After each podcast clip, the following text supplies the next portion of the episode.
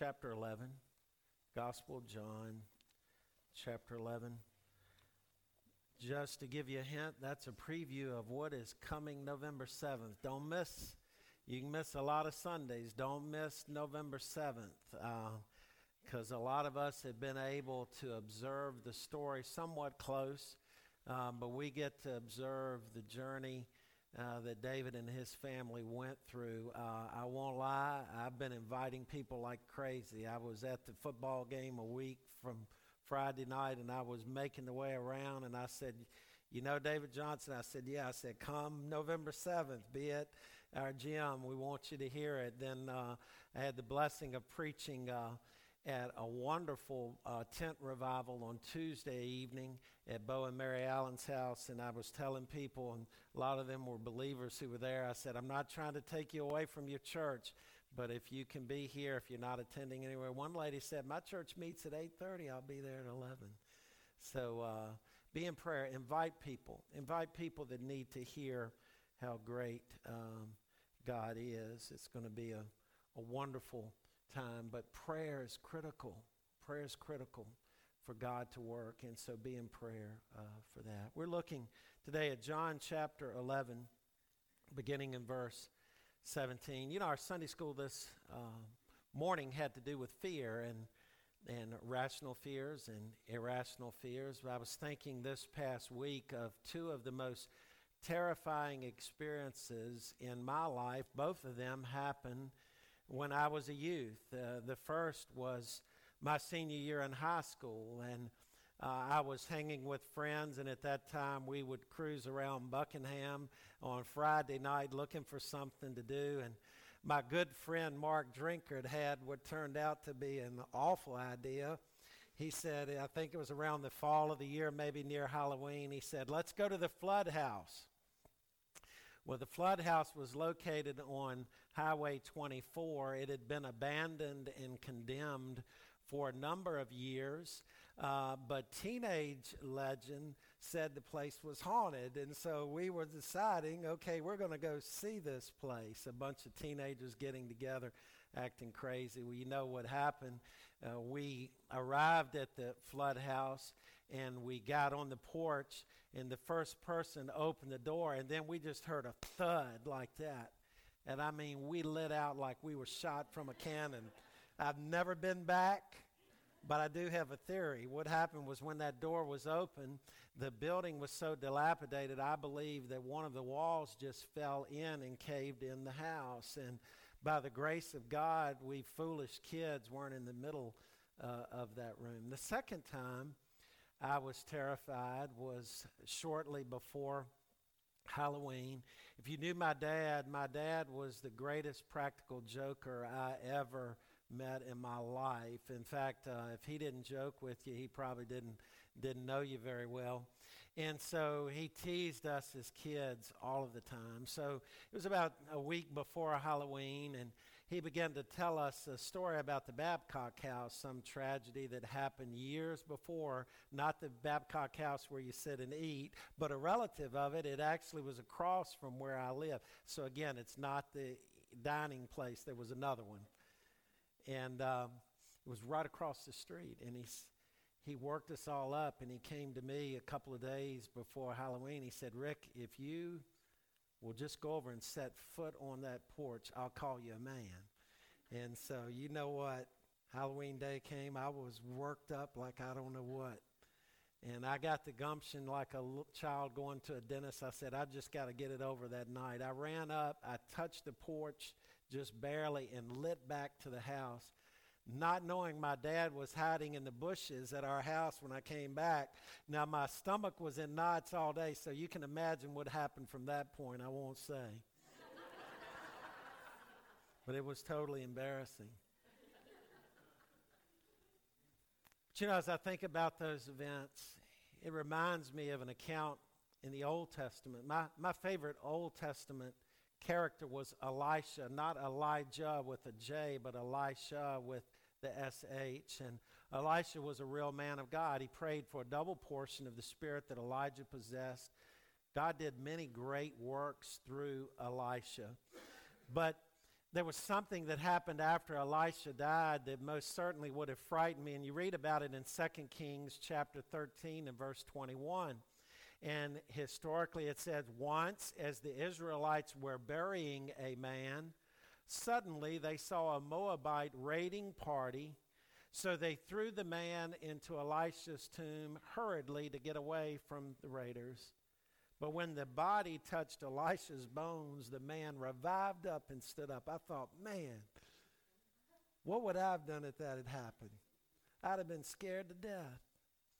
But then I thought I'd love to have seen the look on the faces of those people as they threw that body in to see him rise up. Today we're looking at the fifth of Jesus' I am sayings I am the resurrection and the life.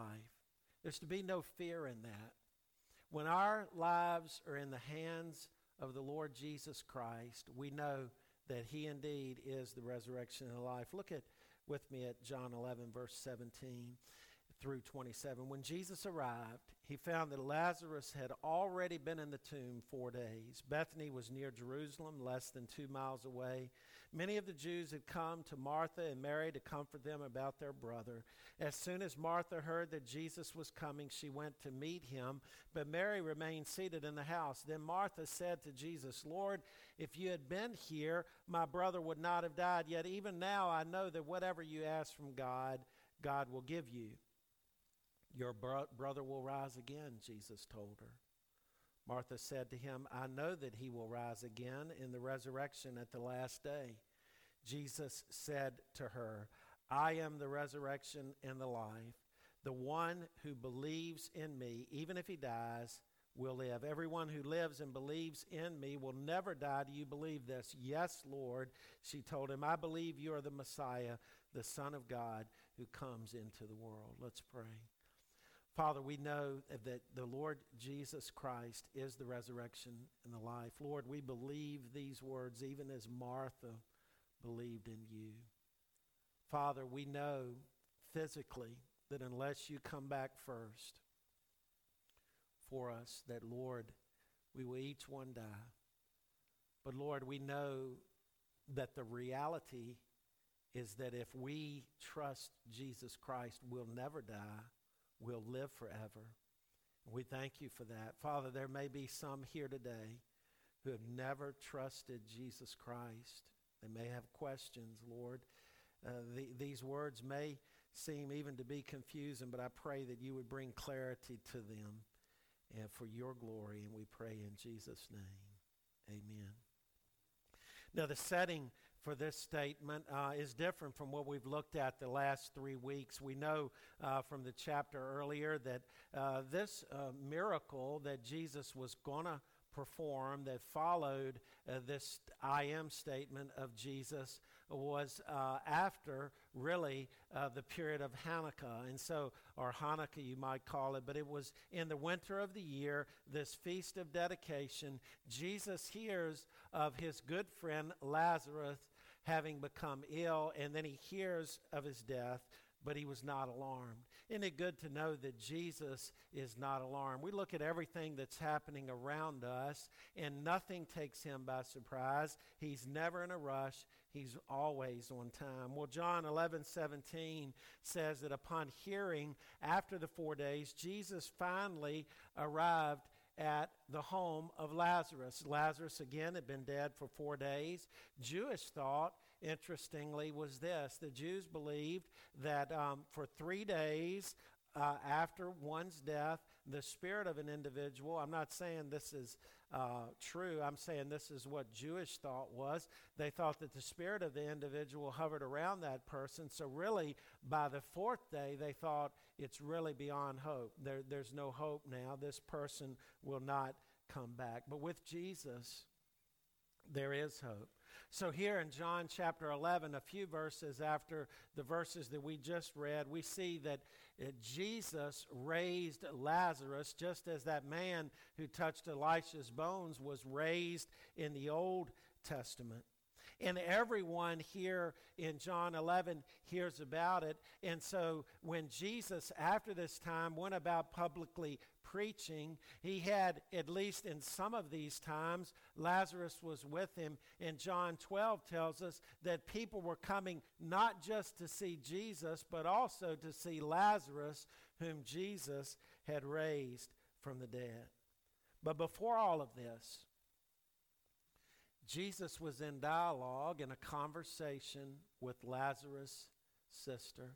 At the point of this conversation, these words we just read, Lazarus was still in the tomb, still bound. He would not be for long. He would be released, he would be unbound.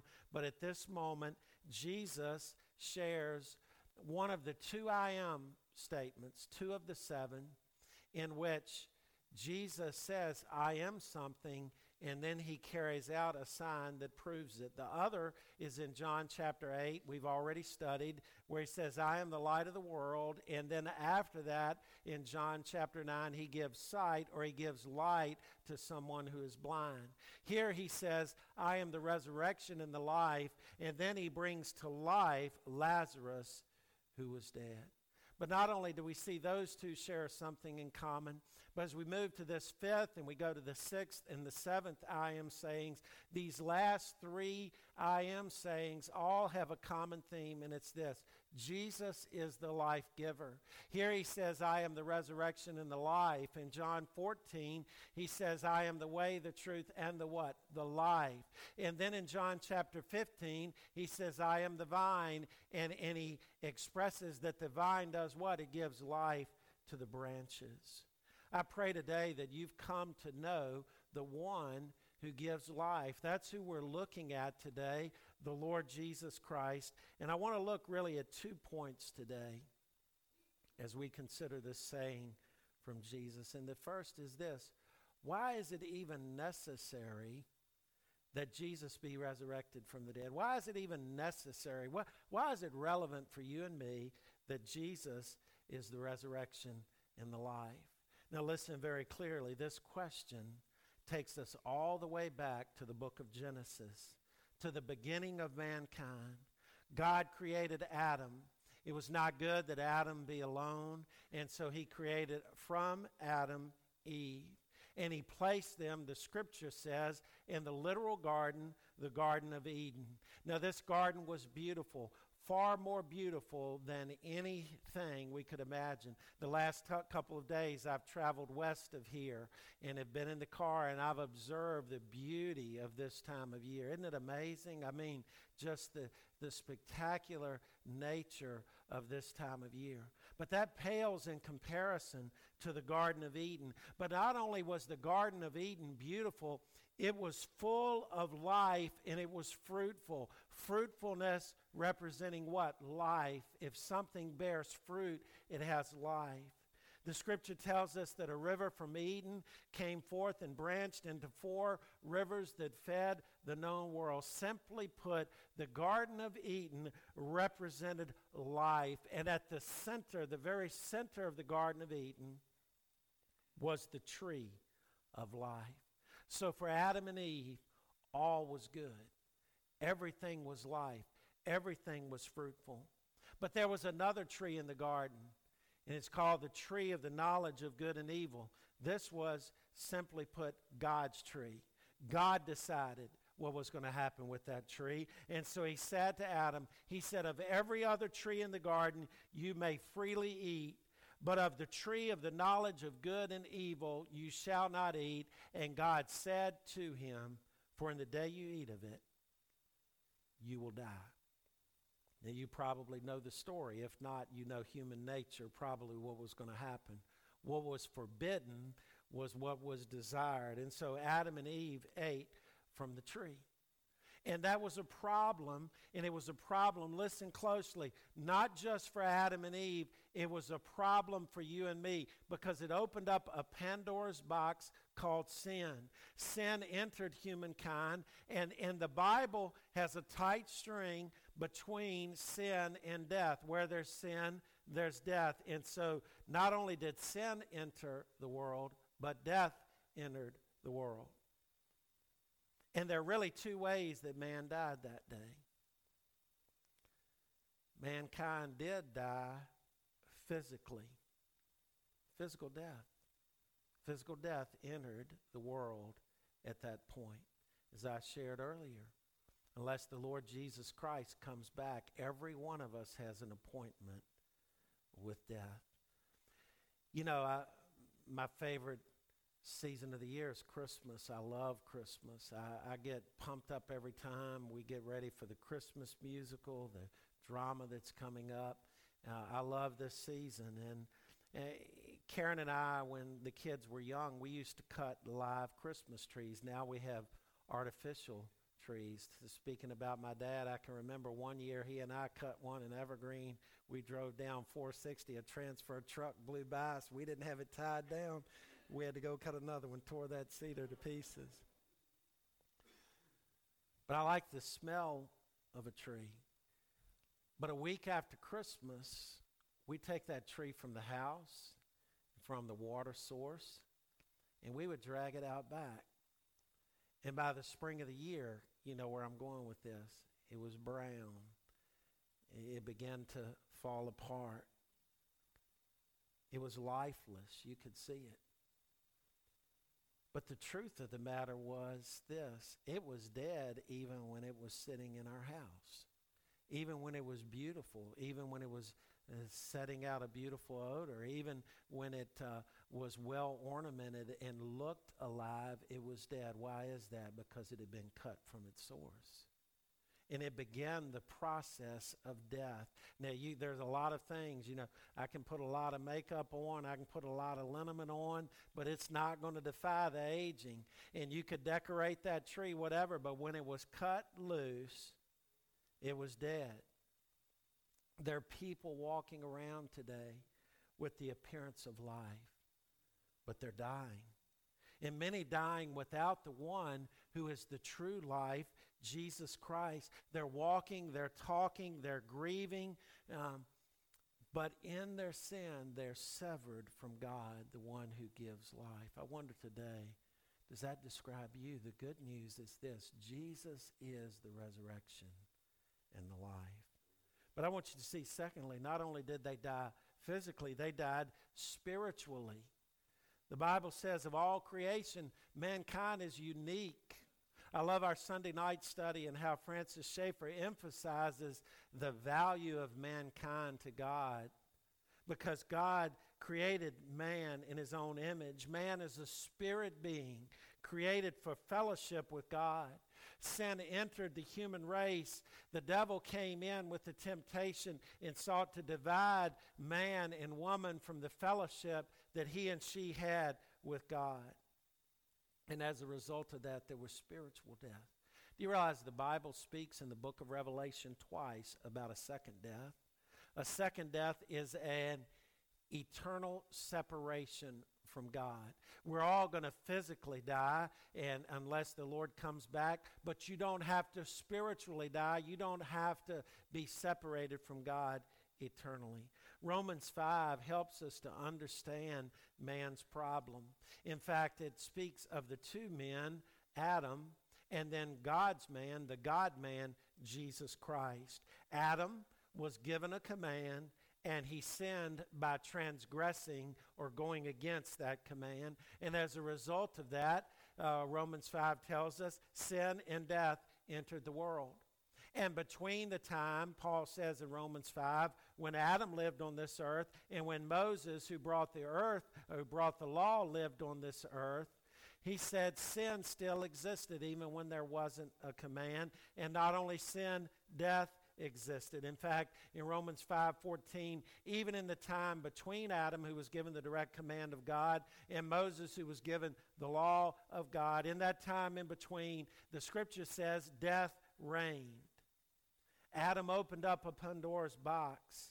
So, as every person is a sinner by nature and by choice, the person that meets us in, in, the grocery store or who cuts our hair or who services our vehicle, that person, like you and I, is a sinner.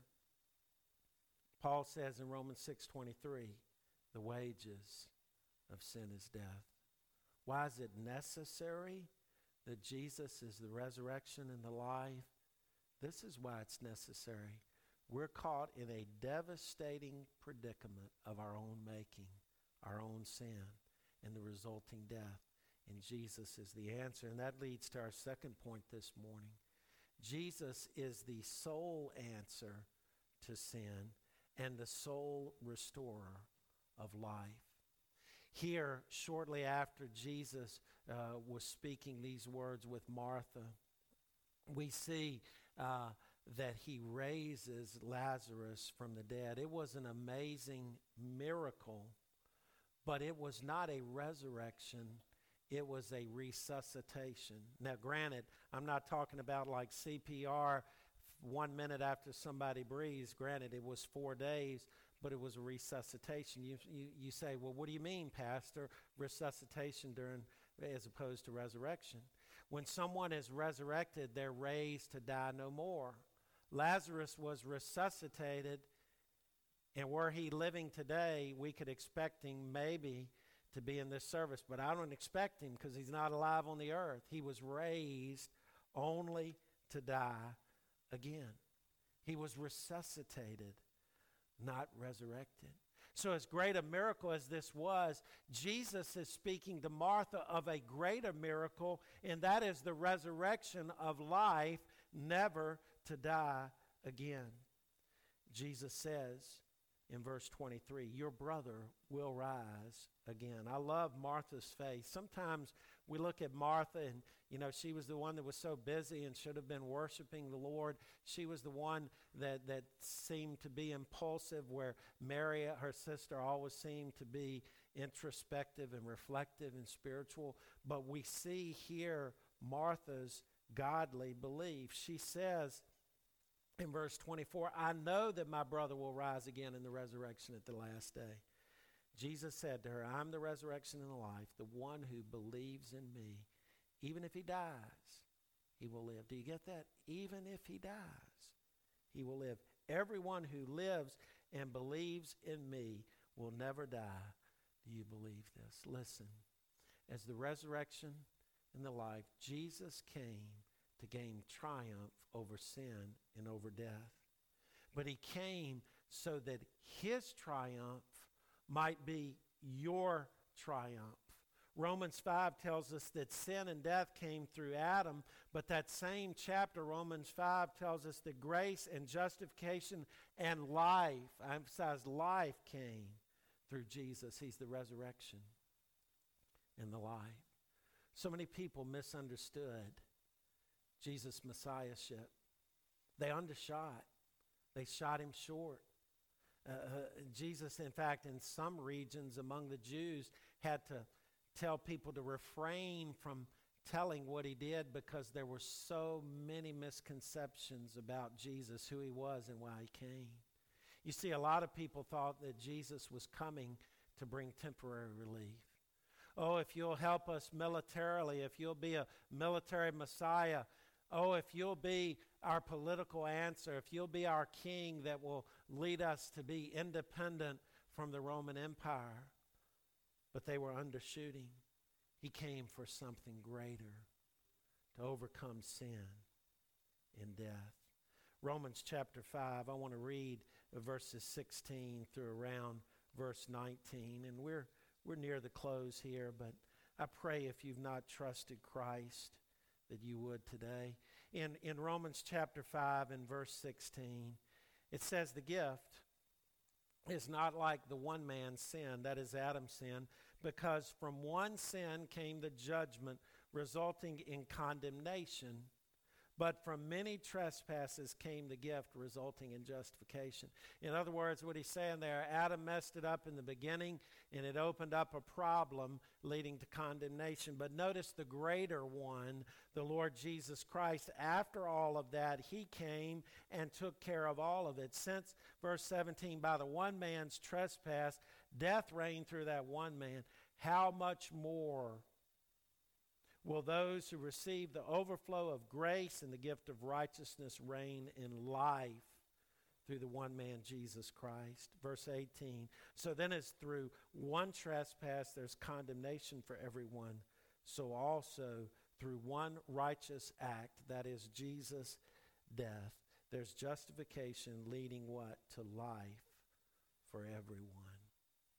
I wonder today, have you come to know the one who is life? As we close this morning, there are really a couple of questions I think we need to ask and have answered uh, as we look at Jesus being the resurrection and the life. And the first question is this Can a person gain eternal life by being good, by keeping the law? In other words, Pastor, I want to go to heaven. Can I be good enough to get to heaven? And the answer is no. The Bible says that the laws or the commands that we would desire to obey from God, they're good. In fact, Paul says in Romans chapter 7 that the law is spiritual. The problem is not the law, the problem is we're unspiritual. And so he adds that no man is made right with God by the law, by keeping the law, by we might say being good. It's emphasized in Galatians 3:11 and Romans 3:20 that we cannot make our way into life, we who are dead in our sins, by what we do. In fact, he says if there had been a law given which could give life, truly righteousness should have been by the law, but it's not so. The law is not the resurrection and the life. Jesus is the resurrection and the life. What you don't need to do is pull yourself up by your straps and say, I'm going to be a better person because I guarantee you, you're going to fail. What you need to do is say, God, I can't be a better person. God, I'm a sinner in need of your grace. Jesus, come into my life. Jesus, you're the life. Infuse your life into me. And that leads to the second question How can I access that life that Jesus gives? Very simply, Jesus says, by believing in him and by living in him. He who lives and believes in me will never die. Will never see spiritual death. May expire. My, my dad's body expired, but he didn't expire and he's awaiting uh, when the Lord comes, he'll be clothed with his eternal dwelling, but in his spirit, he is alive with the Lord, as is those who have trusted in Christ. Jesus is the resurrection and the life. He has provided everything you need to live forever. You must believe in him. Imagine for a moment you would approach a, a grocery store this afternoon get to the checkout line, you reach in, you pull out your debit card, and you start to hand it to the clerk, and she says, No, no, no. Somebody came in an hour ago and said, For the next two hours, I'm covering everybody's grocery bill. First, you'd probably pass out. But the second thing, when you came to your senses, what would you do with that card? You'd put it back in your pocket. You don't need it. You don't need double payment. Why would you? It would be foolish to say, let me pay what's already been paid for. Jesus Christ paid everything for you to be saved, and he rose again. And you know what he's calling you to do? Believe in him and live that way. Live like you believe. Francis Schaeffer, in our Sunday night study, he gives a poignant picture of what it means to receive Jesus' victory over sin and death by faith. We looked at it last week. He said, faith is raising empty hands to accept the gift. Would you do that today? Say, God, I bring nothing but my life. Faith is not the basis of your victory, it's the access, the grace of God through Christ effected at Calvary and in his resurrection. That's the basis of your salvation again. I close with this thought. Um, again, uh, the Sunday night study with Francis Schaeffer, he shared something we looked at a couple of weeks ago that I really pondered a lot. He said if he had one hour on a train with someone he would never see again, he said he would spend 45 to 50 minutes talking about the negative of that individual rather than the positive. In other words, he says, What I would desire to do is to show this person the dilemma that he or she is in. Because he said they're not going to look for an answer if they don't realize there's a problem. There's a problem that you and I have, and it's sin. And the problem is, as I said earlier, death is tied with a tight string to, to sin. Not just physical death, but spiritual death. We need to be convinced that our sin needs to be paid for. And there's only one who paid for it, and that's Jesus Christ. I wonder today, would you come to him with empty hands and say, Lord Jesus, I've been trying to run my own life. I've been trying to live my own life. I'm living for myself. I'm living in my own strength. But Lord, I want to come to you and see you do in and through me uh, the resurrection and the life what only you can do. Why do you continue to strive against his spirit? Why not let go for the Lord today?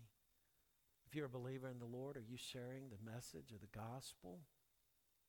Let me encourage you next week.